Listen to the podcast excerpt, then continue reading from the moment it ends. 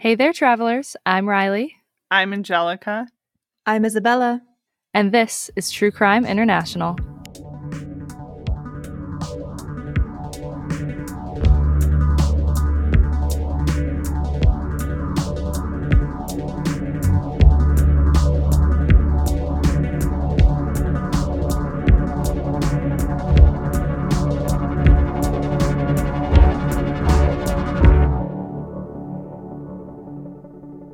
So, Riley, where are you taking us today?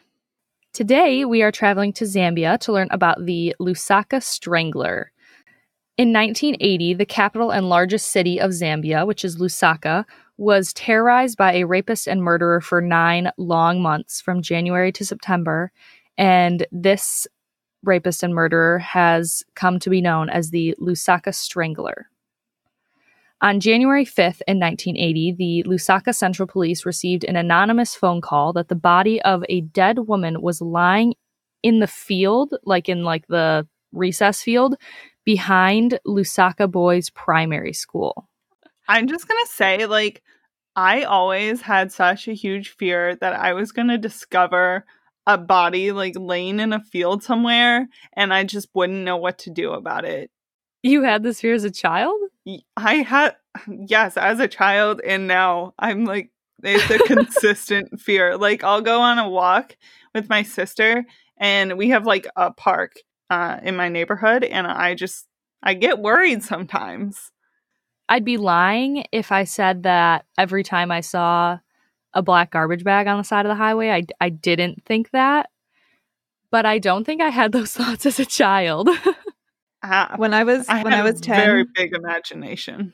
when I was 10, my parents threw me on a plane and sent me to England for the summer to spend it with my family and I was staying with my grandparents. And as much as I love them, they're not the most exciting people, and I was bored quite often as a 10-year-old staying with two older people. And so there was a park up the road from the house and they would just let me go on my own to this park. They wouldn't go with me. And I would just, I would be, I was 10 years old and I would, I would think, wow, someone could just kidnap me. And they wouldn't know because no one was here with me. I don't, I think, I think it, snatched me up. someone could just kidnap me. But I mean, I liked that park. It had a bunch of st- cool stuff. Uh, there were never any other kids there. It was only me. And I'm a loner, so that was great. And there were blueberry bushes. So if I got hungry, I didn't even have to go back to my grandparents' place for a snack. All I can think about is that park that um Harry and Dudley were at Oh in. Harry Potter when the Dementors came. Uh, I just watched that like movie. a actually. Did I say blueberries? I meant blackberries. You did say blueberries, but It was blackberries are delicious as well. Blackberries are my favorite. I love Dudley. I don't. You Why do will? you Anyways, love Dudley? Anyway, What the fuck is the matter with Because you? he gets a redum he redeems himself. Also, I just like Harry Melling, the guy that plays Dudley, is just like he's a he seems very cool. But that's no reason to like Dudley. That's like saying the actress that plays Umbridge is awesome, so Umbridge is cool. No, that's not how No, that works. Umbridge is a dick. No, I'm talking about like Dudley redeems himself, which I'm not I can't spoil it. don't spoil it. Riley I'm almost done. I'm almost done with the sixth book. Okay, I'm almost done. Also, Anyways. just because we're talking about Harry Potter does not mean we like J.K. Rowling because we don't. Word. okay, anyways, anyways, getting back. When police, who were led by Inspector Gondwe, arrived at the scene, the body was already in a semi decomposed state, so it had been there a little while, and they were not able to identify the cause of death. But they were able to determine that the woman was not killed where she was found, but she was killed in a separate location and then brought to the field to be discovered by whoever came by, I guess. The killer also must left her belongings there because they were able to identify her as 21 year old Grace Sambilu. Although the police also failed to trace this at the time, further investigation later revealed that she had been traveling um, by bus and was passing through Lusaka on the way to her final destination to deliver a note to her brother and then um, attend interviews at the Zambia Institute of Technology, which is just so sad. She was just trying to go to school and get into a good college, and this stupid murderer ruined it. yeah, I also hate that like I mean, you said that she was brought there and she wasn't killed there. So it was like the killer obviously wanted to make this like a public spectacle. And that's like so gross. Yeah, and he does that again, which is awful. But I digress. Uh, the very next day, on January 6th, the Woodlands police station, which is like a suburb of Lusaka, received a similar report to the one that the LCP received the day before. This tip said that the body of a dead woman had been found lying near a footpath off of Chitakuko Road. After an examination of this body, police found that the woman had been raped and then strangled, and it happened at the location at which she was found, so she had not been moved. They were able to determine this because there were marks of an altercation, like scuff marks, and like there was a fight um, in a six meter radius around where the body was found. And there was also scattered beads from a torn bracelet that she was wearing and torn underwear found near the body. Additionally, um, this woman was severely bruised, especially on the side of her neck and around her navel or belly button, um, like she had been hit there, and there was blood coming from her nose.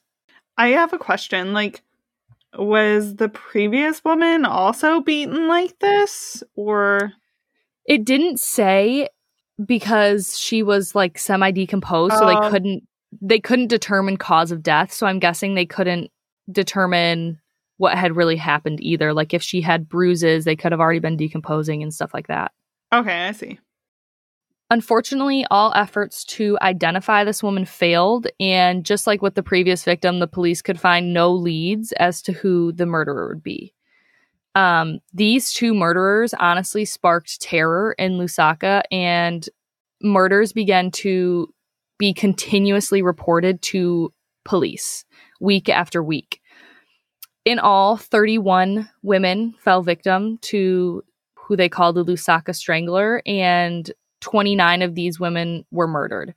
Two were able to escape and they later helped assist police like heavily in this investigation, which is awesome. Like they did so much work for the police. That's incredible. And that's so many women. Also, I know. Wow. It's devastating. Isabella and I are going to p- briefly list the names of all of his victims because I do think they they all deserve to be remembered by their names and not just by his and what happened to them. Um, and and just so we know, there were six victims found in January, five in February, five in March, three in April, two in May, three in June, two in July, and the last two in September. We have already discussed the first two women, Grace Simbilu on January 5th and an unidentified woman on January 6th, but Isabel and I are going to continue with the names of the other girls and women. Florence Mongelwa Mulima, 21 years old. Priscilla Nudaluviu, 10 years old. Regina Munenga, 25 years old. Claudia Mambowe, 21 years old. Million Chipeta, 20 years old. An unidentified woman estimated to be about 18 to 21 years old. Fosta Kayla, 10 years old. Grace Matondo, 26 years old. Frida Nkobe, 32 years old. Jane Malako, 18 years old. Hilda Banda, 18 years old. Agatha Musa Nasilele, 18 years old. Amelda Mando Chabazwa, 26 years old. Miriam Chiwala, 15 years old. Maggie Mwanza, 21 years old. Regina Mumba, 25 years old. An unidentified woman found at the gate of Woodland Stadium. Kwalayela Situmbeko, 24 years old. Rosemary Mufula Chuma, 24 years old. Lita Mabango, 18 years old. Jenny Muitila Pumulo, 20 years old. Agnes Mwelwa, 22 years old. And Mary Chisanga, age unknown. I really appreciate the fact that you listed every one of those names because I think it's incredibly important. Um, and it just kind of gave me chills, and it's heartbreaking because I can't imagine being a woman in this area at this time because everyone must have been scared for their lives because the age range here is significant. So like Yeah. none of them could have felt safe. No, and it's crazy to think also that there was a 10-year-old in there and it's like how did how did this person get their hands on a 10-year-old? Yeah, there was two. How did this person get their hands on a 10-year-old? Like they they they would have had to either been traveling alone, which I mean for the time wasn't uncommon, or with a parent or with with someone who was older and can you imagine like the fear and the guilt that that person probably feels It's just when they're the one that they're traveling with it's awful it's awful and terrifying. Also, I just want to Well, say by- um, if we mispronounce any of these names, we're very sorry. We really tried with the pronunciation. We looked up all of the surnames to make sure we got them right, but pronunciations were not available for all of the surnames. So we had to just do our best and make an educated guess. and if you do know the correct pronunciation please find us on instagram or join our facebook group and let us know so that we can correctly remember them and do it the right way Well, by the end of January, when the police had already discovered six bodies, they were able to determine that this was either the work of one person or of a group of people working together with the same sort of motive and they were they were in communication with each other. Like it wasn't just different random people. Typically the murderer or murderers would commit the crime in an area that had a lot of cover and where they couldn't really be easily seen and then they would move the body to a more open area during this time, the press also became very involved in this case, and they pressured the police to bring in extra police officers from other countries. The government, though, thought this would be too costly, and because they were a sovereign state, it was seen as the government's duty to solve internal problems such as this one. Do you know when Zambia became independent? No, but I can Google it. Just curious because, I mean, if it was Zambia was part of Britain, I'm assuming, because their official language is English. Um, Zambia became an independent of the United Kingdom in October of 1964. Yeah, so they were still a newly independent state, and they probably really felt like this is something we have to do on our own because Yeah, they, were under yeah. the, they were under control of the British for a long time. S- sorry, Yeah. sorry, Zambia. Several months ago, I was in uh, I was in Austria, and I met these two girls in my hostel room. One was from Australia, the the other one was from India, and we all went we all went out for uh, dinner and drinks together. It was fantastic. It was my last night, and I got to like we just had a huge chat about culture and holidays and where we're from and how we do things differently. And that's like my favorite thing when I travel. I love going out with strangers and learning about their culture. And Oh, we know you um, do. that's my that's my whole life. that's literally my favorite thing. I live for I live for it. Uh, but the girl who was from India, she was so sweet. But she was telling me about um, she was telling me the story about how the British like fucked up her grandfather's business, like really screwed him over. And I was just like, um, I'm I'm so sorry. And she was like, it's not your so fault. You didn't do it. And I was like, yeah, but I still feel the need to apologize. it was my country. Mm, colonizers. Yeah. I'm a dual citizen and I'm a dual citizen of two of the West countries when it comes to colonization and imperialism. I can't win. Who can? And then I'm living in another country that was also a major colonizer. So, you know.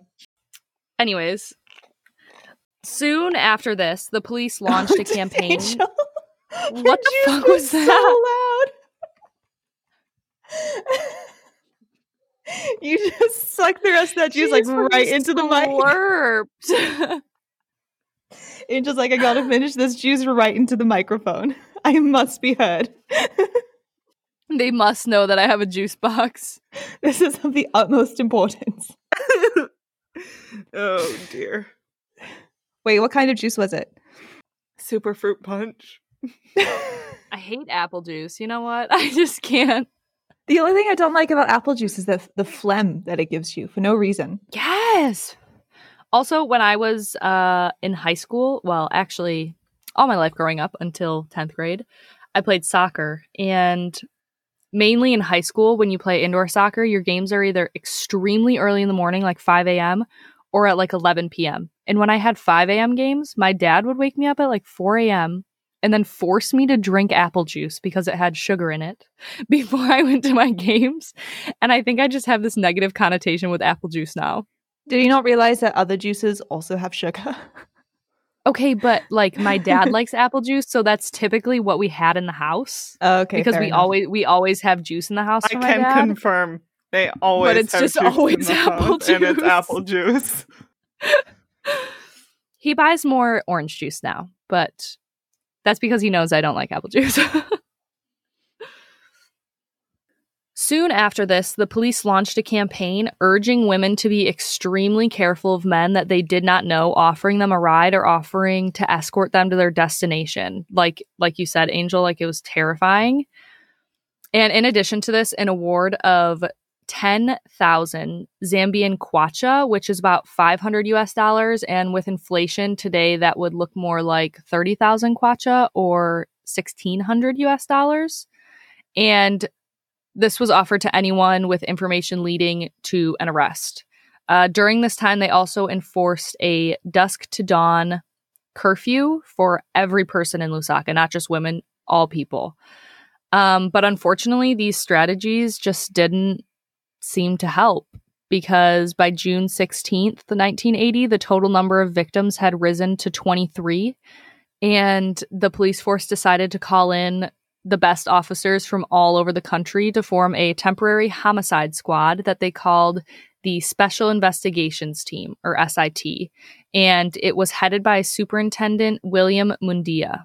This just keeps getting more terrifying because, like, the numbers just stack up so quickly, and Yeah. uh, they put so many measures in place, and this just kept happening. And you said there might have been more than one murderer, and that's like this is terrifying. yeah, it's like no matter what they did, the murders continued to happen and there was like nothing that they could do to stop it, which is the most terrifying thing I can think of. That's like that's like if we right now were doing everything that we could to stop the spread of this virus, but it just kept going. which I mean, some people are doing everything they can. I was like, isn't that not what most countries outside the US are doing? yeah, welcome welcome to the United States of America. I mean, to be fair, shit's pretty bad in Spain right now, but yeah, everyone's it just kind worse. of I, I've noticed. Yeah. oh, it's so it's it's it's worse than it was back in April when we were under strict lockdown. But everyone's just kind of like, yeah, we're wearing the masks. We'll be we'll be all right. Oh God. I, all the kids are back in Yeah, school. people- People here don't even wear masks, so at least you're doing at least you're doing better than us. Yeah, I mean, Spaniards are surprisingly very good at following the rules. If you tell them you should wear a mask for public safety, they're like, yeah, all right. Yeah, I guess whatever you say. Yeah. The first task of this squad was to determine whether it was one person or a group of people committing these murders, but they were soon able to conclude that because the methods used in all the cases were so similar, the killer was most likely one person. And then one month later, on July 16th, a few members of SIT were carrying out a surveillance at the Kamwala bus station when one of these members or officers noticed a soldier that was dressed in uniform, like combat uniform, speaking to a woman for like quite a long period of time. And because they were speaking for so long, the officer got a little suspicious and decided to take down the description of the man and of the woman. The woman was wearing a white and green striped dress, and she was, quote, brown, tall, slim, and had a lot of hair, unquote. He also described the man as being slightly short and stout and having a clean shaven face. After about 30 minutes, the pair left the bus stop, walking in the direction of Old Kamwala, which I'm pretty sure is just like the old town center. A lot of places here have that now too. The next day, the officer heard that a woman matching the exact description he had written down the night before had escaped from the Lusaka Strangler. This woman's name was Miss Nora Soko of Chimwemwe Township in Kitwe. She told the police that she was passing through Lusaka on her way to visit her parents, and since it was already dark, she decided against finishing the trip that evening. And she was really apprehensive to do so, though, because she had heard about everything happening in Lusaka and with the Lusaka Strangler, but she kind of felt like she had no choice because she didn't want to take a bus in the dark. Uh, soon after Nora got off the bus at the bus station, she was approached by two soldiers, one wearing combat and the other in a green soldier uniform. The one in the green uniform had left after a while, but the one in combat offered to escort her to her final destination, which she declined. She then said that the soldier picked up the basket containing her personal belongings and just started walking away she followed him, but she said he was walking so fast and she knew she could have just gone back to the bus station, but she was worried about losing her national registration card as long or as well as her other belongings. I get that. She knew that yeah, she Yeah. knew that she could have just turned back and gone away, but I wouldn't I wouldn't want to leave like my passport with someone No. either, so I totally understand. I had a conversation with my boyfriend the other day about what items we would save in a fire. And without hesitation, I was like, my documents. My documents, my passports. Yeah. My all my stuff for living here in Spain, I would save the shit out of those. My technology and stuff, like if I have the time, I will, but ultimately I can get I can replace those very easily. My documents though, Yeah. that is That's why top it's good to- priority. That's why it's good to have a firebox. Do you have a firebox? No, I should definitely get one though.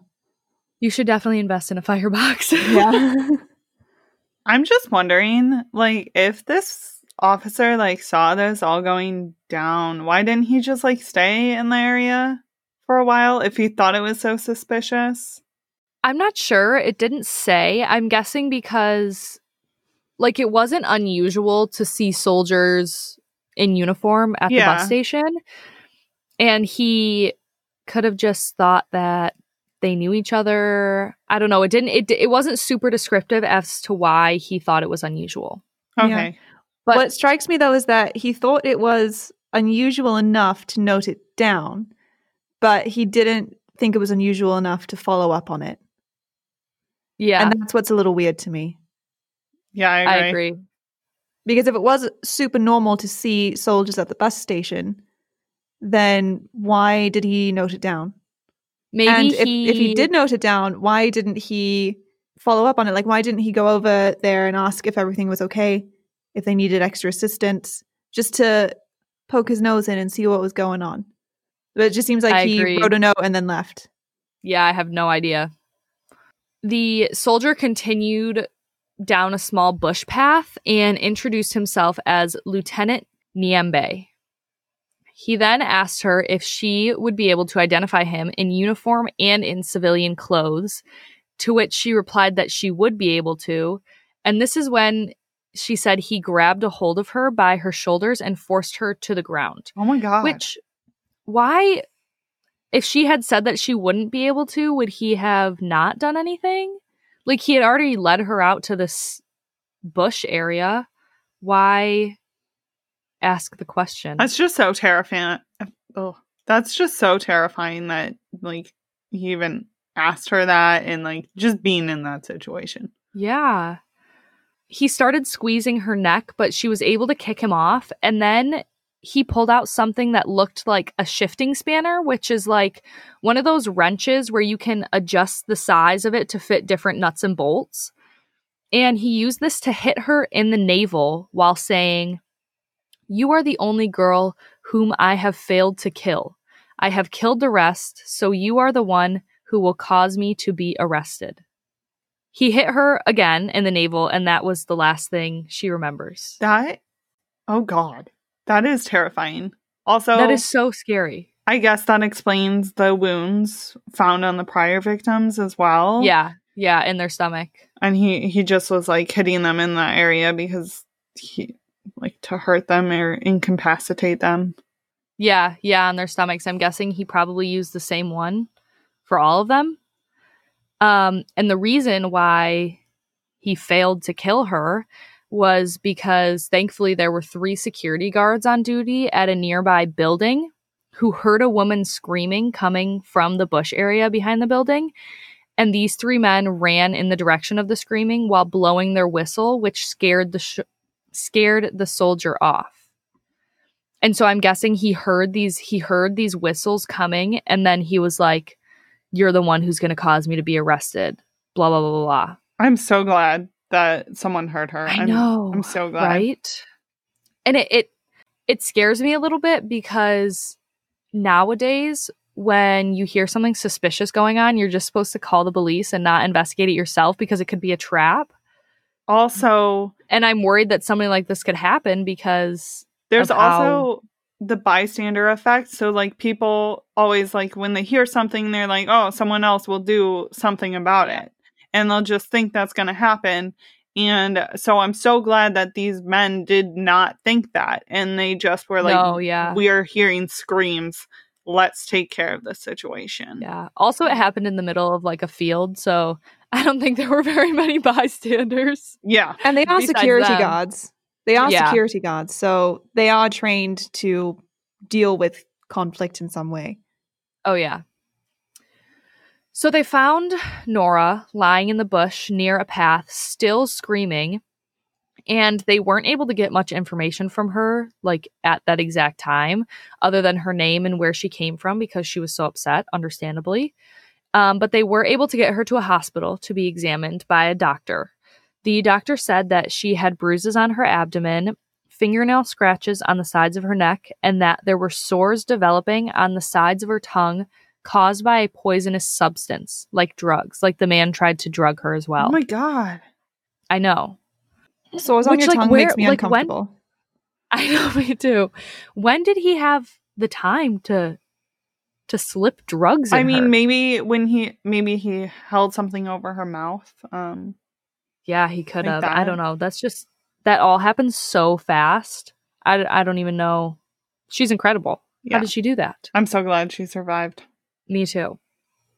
So once Nora got a little rest and she was able to speak with police, she told them that she knew she could identify her assailant anywhere in the world, and therefore she became a super important part of this investigation.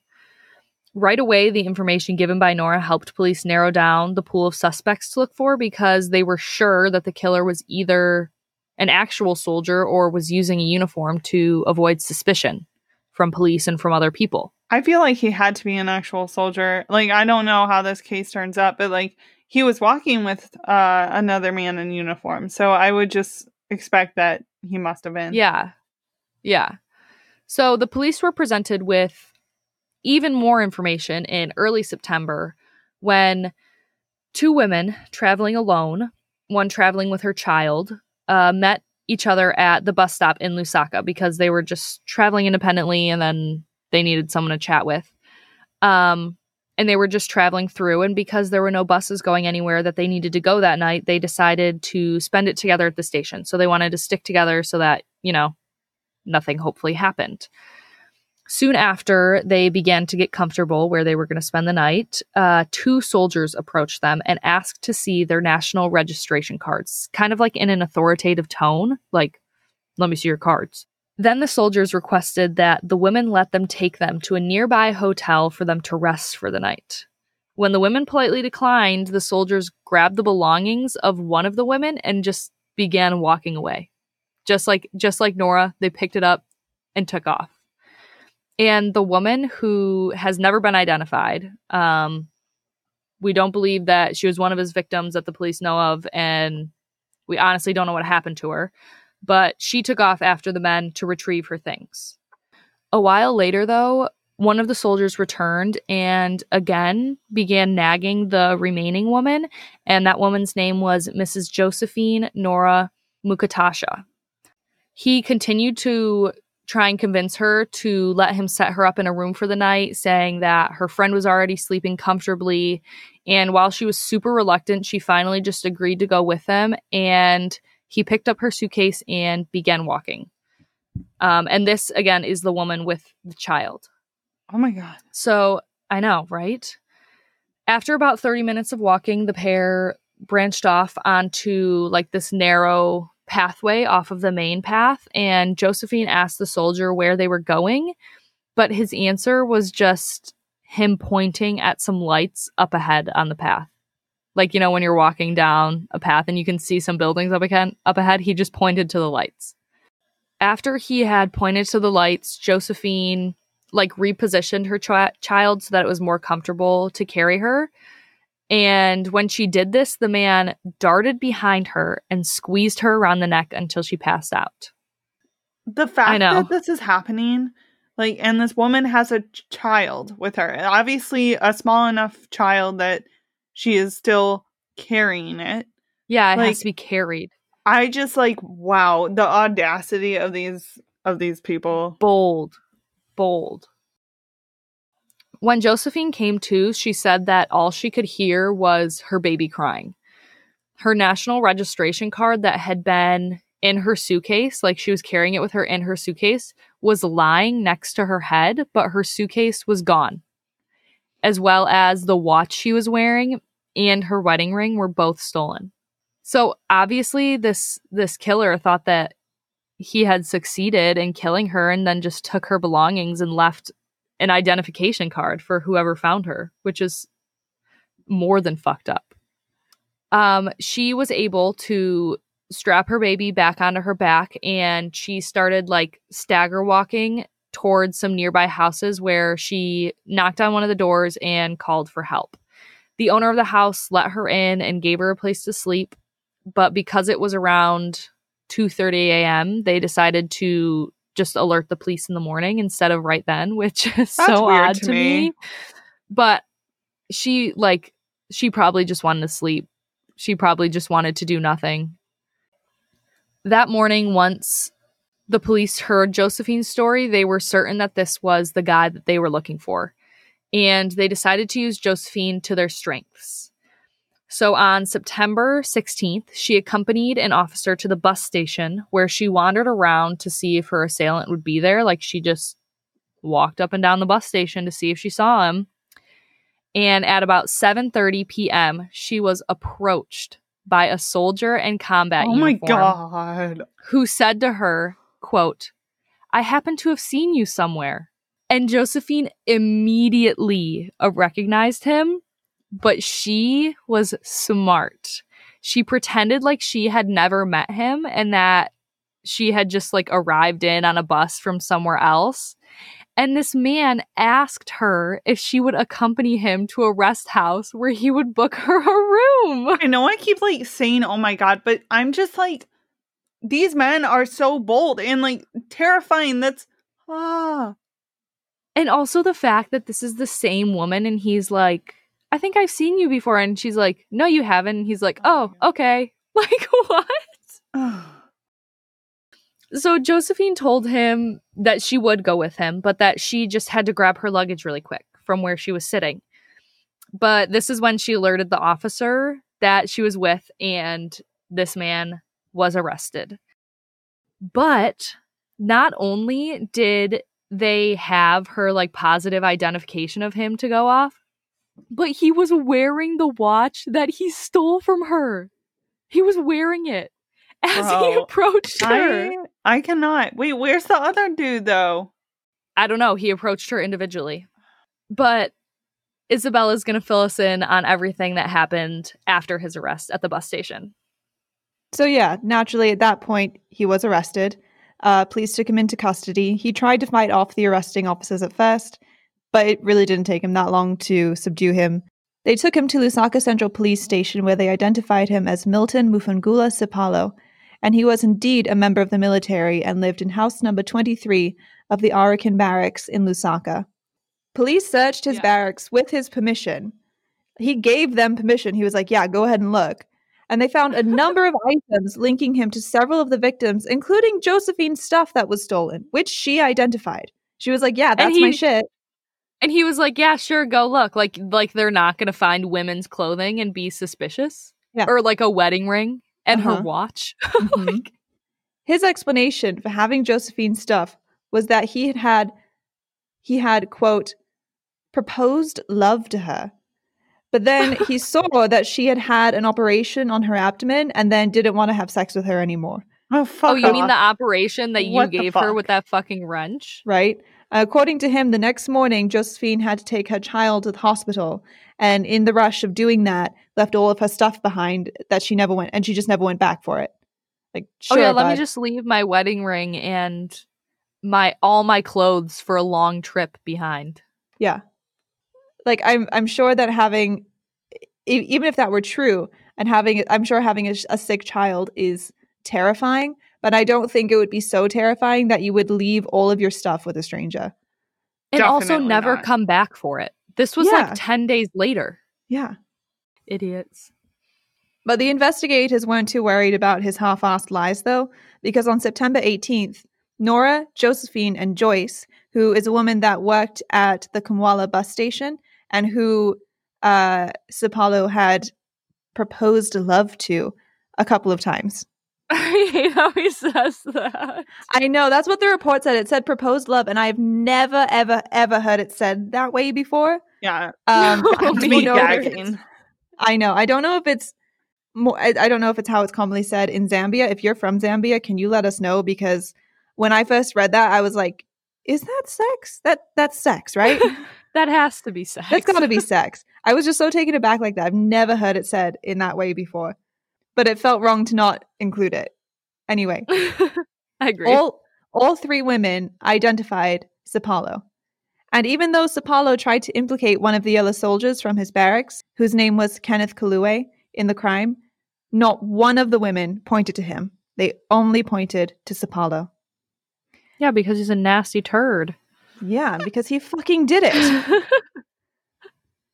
The police confronted him with the fact that only he was identified by the women, and all Sapalo had to say was, quote, If they can pick me from the line of others, then I am the one who tried to kill them. Which to me translates to, Well, you got me. like, what? He was just like, aw, shucks. Yep, you're right. It was Is it- me. He's like a Scooby Doo villain. I would have If it gotten away for you nasty kids. Fucking moron. So, accepting defeat, that very same day, Sapalo took police to various secluded areas where he had killed women, still alleging that Kalue was with him when he committed those crimes. Kalue vehemently denied having anything to do with the murders, and look, whether or not he was involved, we'll never know for sure. But I'm not actually sure what I think.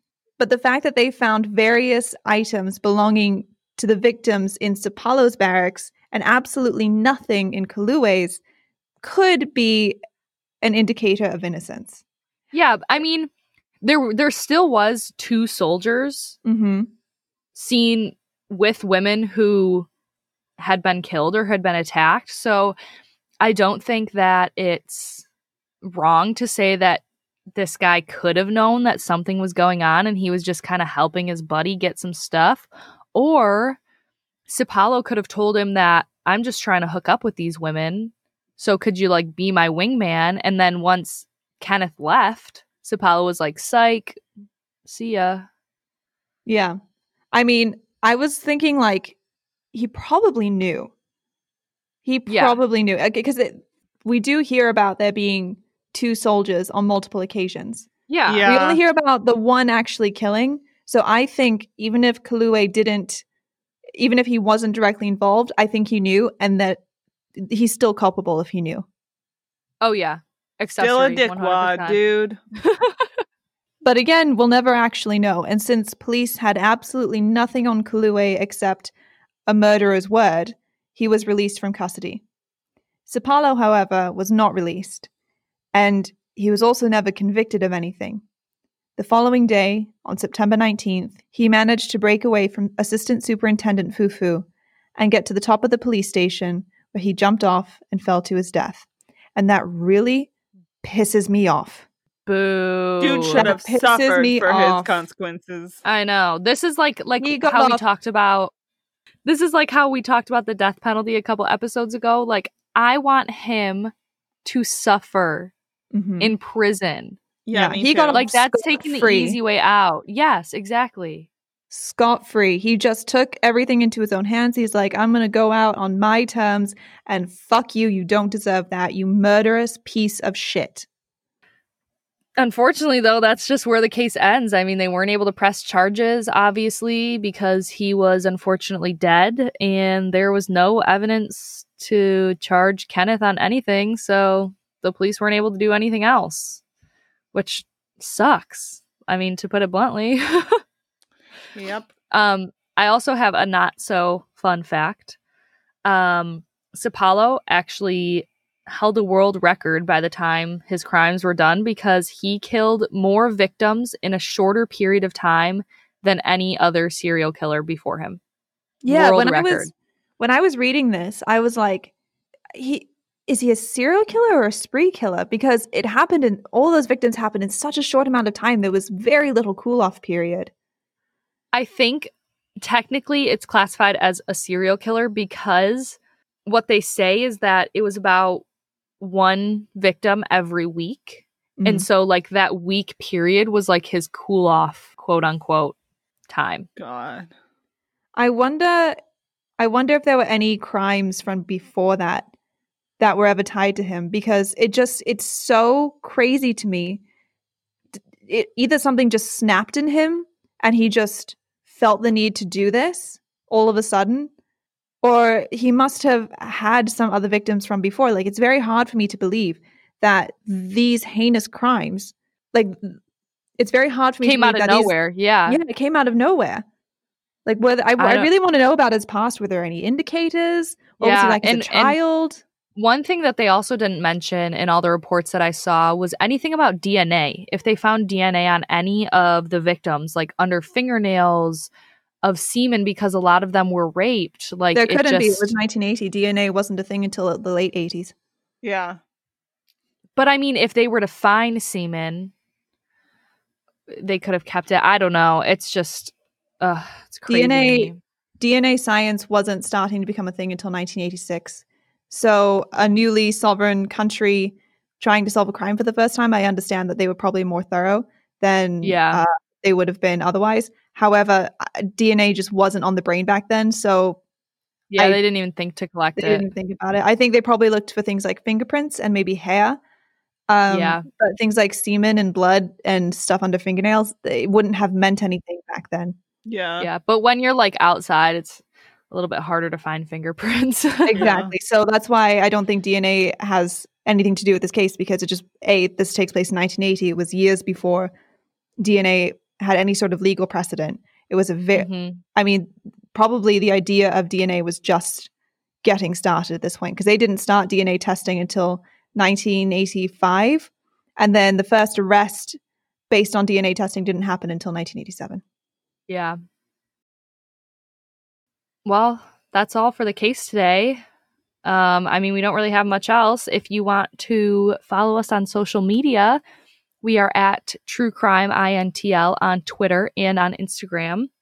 And we also have a case suggestion form in our Instagram bio. So if you know of any cool cases from around the world, drop it there and we will look into it because we are always open to your suggestions.